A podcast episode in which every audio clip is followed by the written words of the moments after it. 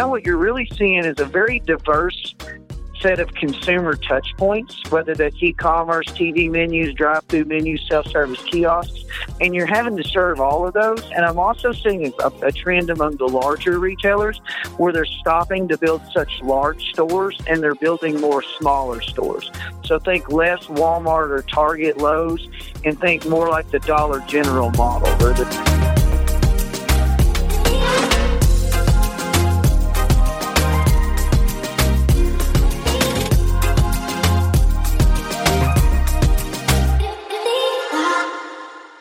Alrighty, everyone, welcome back to another episode of the Cannabis Corona Report. Thanks for joining us. On today's show, we are going to talk about how the COVID 19 crisis has changed the cannabis retail sector. And to help better understand what's new with dispensaries, we are joined by Jeremy Jacobs from Enlighten. Jeremy, welcome back to the show. That's glad to be back, Dan. I know we were just catching up a moment ago. I think it's it's been a little over a year since we've had a chat, so glad to be back here. Yeah, well, we're happy to have you Hank, because you're the perfect person. Just because of the nature of your business, it gives you a real insider's view. And for our, the people who listen to the Raising Cannabis Capital podcast, you will remember Jeremy was a guest on the podcast a couple years. It was Jeremy. It's been almost a couple years now yeah. Yeah. For everyone else, Enlighten provides the digital messaging that you see in dispensaries, and their message board, kiosk, TV, smart menus are in. You're like in over a thousand dispensaries. So let's get 13, 1400. Oh my gosh, something at that point. Yeah. Yeah. So I, that's a huge jump from when we spoke before. Being across the country like that, you have a really good feel for what's going on in dispensaries. Now we're hearing that sales are just way up. Everyone we're talking to is way up. Let's start off here. Is that true? Are is sales at dispensaries way up? It's sort of, and in some ways. And I think to, to characterize the entire industry in one basket, I think is the mistake a lot of people are making. We work with big MSOs all the way down to little one off shops in the middle of nowhere in Oregon. And for much larger, higher traffic, higher DMA arenas and players and MSOs. Absolutely, I've seen rises in sales. A lot of it's driven around that same hoarding mentality. You know, everybody ran out and bought a bunch of toilet paper and Lysol and things like that. They also ran out and bought a bunch of cannabis as well.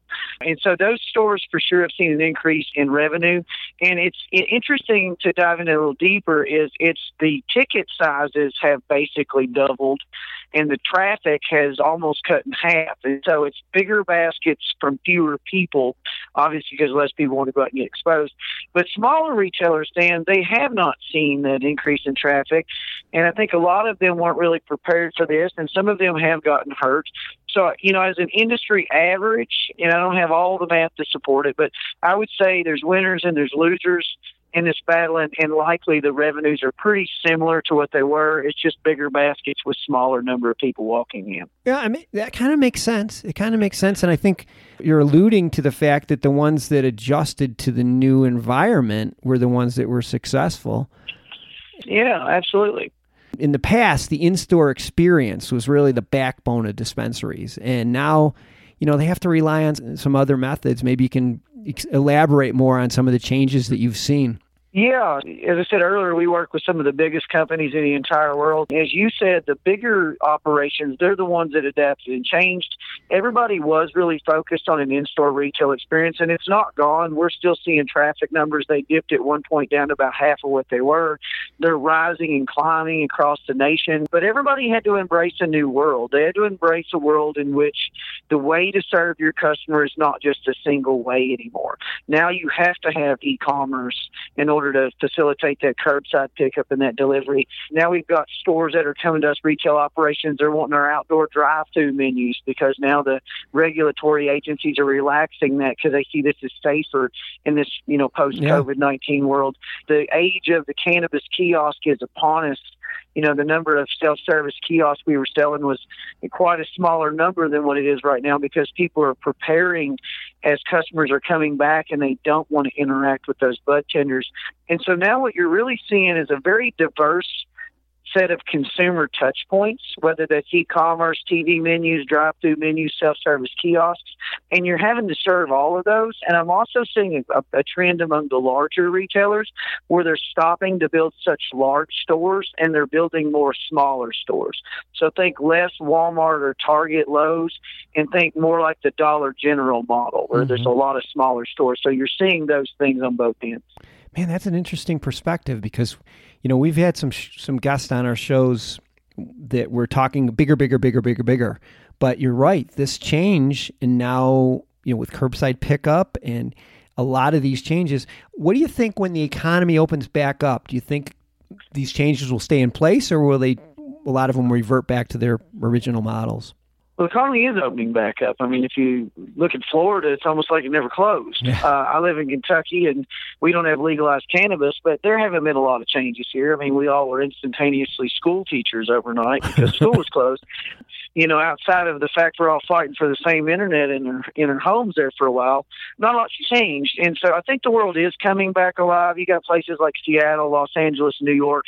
You know, they're definitely still in a hunker down status, but we are watching it come back alive, and we are seeing these are the exact impacts that people are putting in place. They're preparing for a world in which people are a lot more conscious of this.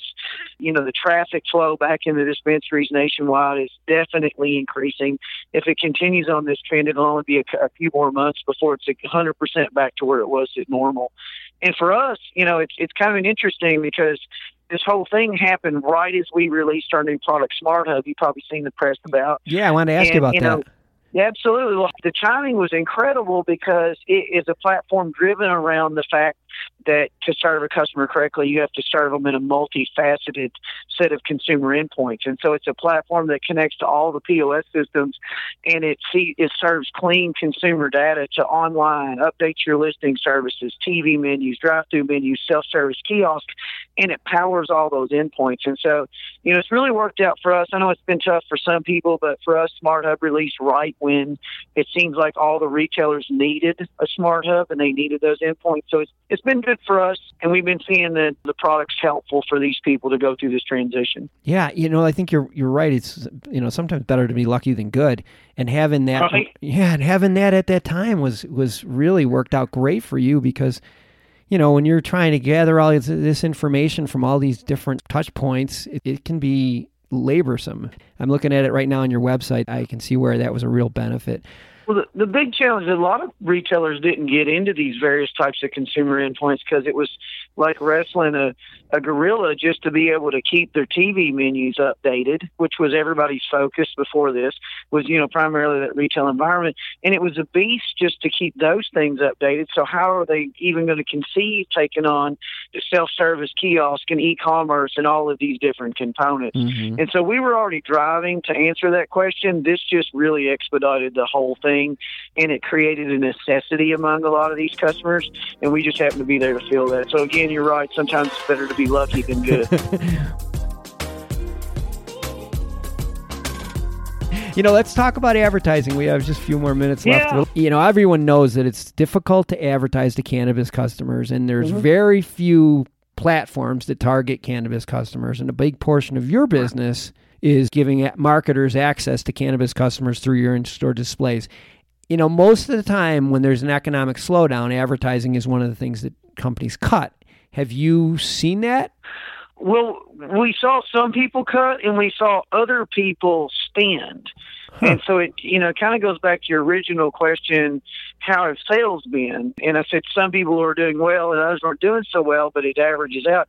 You know, and you're seeing a similar attitude to that. It's Kobe McKenzie, co-founder with me of Enlighten, he put together a crisis marketing document which analyzed when a crisis begins what is it that has happened historically during different pandemics depressions and so forth 9-11 what did big marketers do and did those bets pay off? And so we did the research and what we discovered was that people that get aggressive during those moments they're top of mind when you come out of that and they reap massive benefits. So we help spread that information to people and we've seen a lot of new companies that weren't advertising, they weren't marketing, and they lit up some budgets. And then we obviously saw some of the big companies, as soon as something like this happens, the CFOs running around with red tape saying we got to cut everything because revenues are down.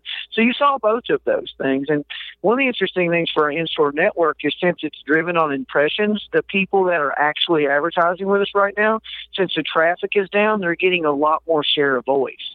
So for the same amount of money, they're getting basically twice as many ads played in front of those consumers, and they're benefiting from that because that frequency of those consumers is driving sales. And Yeah. So it's been good for us, and it's been good for our customers. Well, that's something you, you uniquely enlightened is that you sell based on impressions, and I think that's for any potential advertiser out there. You want to get to cannabis customers. There's no better way. They, I mean, you you know they're cannabis customers because they're in dispensaries.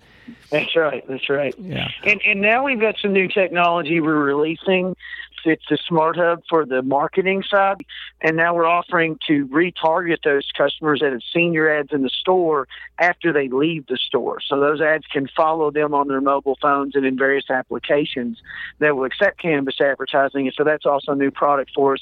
And it played well around this curbside thing because not a lot of people were coming in in some particular locations. So we've still been able to reach those consumers, and a lot of advertisers are taking advantage of that. Man. Well, we have all of Jeremy Jacobs and Enlighten's information in the show notes and also at mjbulls.com. So if you want to reach reach out to him directly to talk about adding Enlighten to your dispensary or talk to him about advertising and all this big brother stuff that he's got figured out, just reach out to him directly. Jeremy, it is always fun to have you on the show. Thanks again for being here. Let's do this again.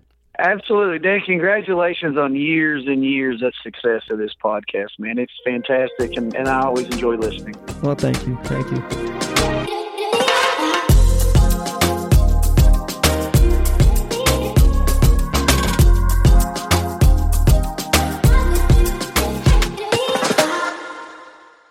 Thanks for listening to today's show. To check out more great cannabis podcasts, go to podconnects.com. Here's a preview of one of our other shows. How do cannabis CEOs balance growth and optimization strategies? What is THCO, Delta 10, and CBNA, and why should you care about these minor cannabinoids? And why isn't the endocannabinoid system covered in medical school? Most people think they're up to date in trends in the cannabis industry, but they're about six weeks behind. Learn about what is truly next in the cannabis space by joining myself, Brian Fields, and Kellen Finney every week on the Dime Podcast, and of course, on PodConnects.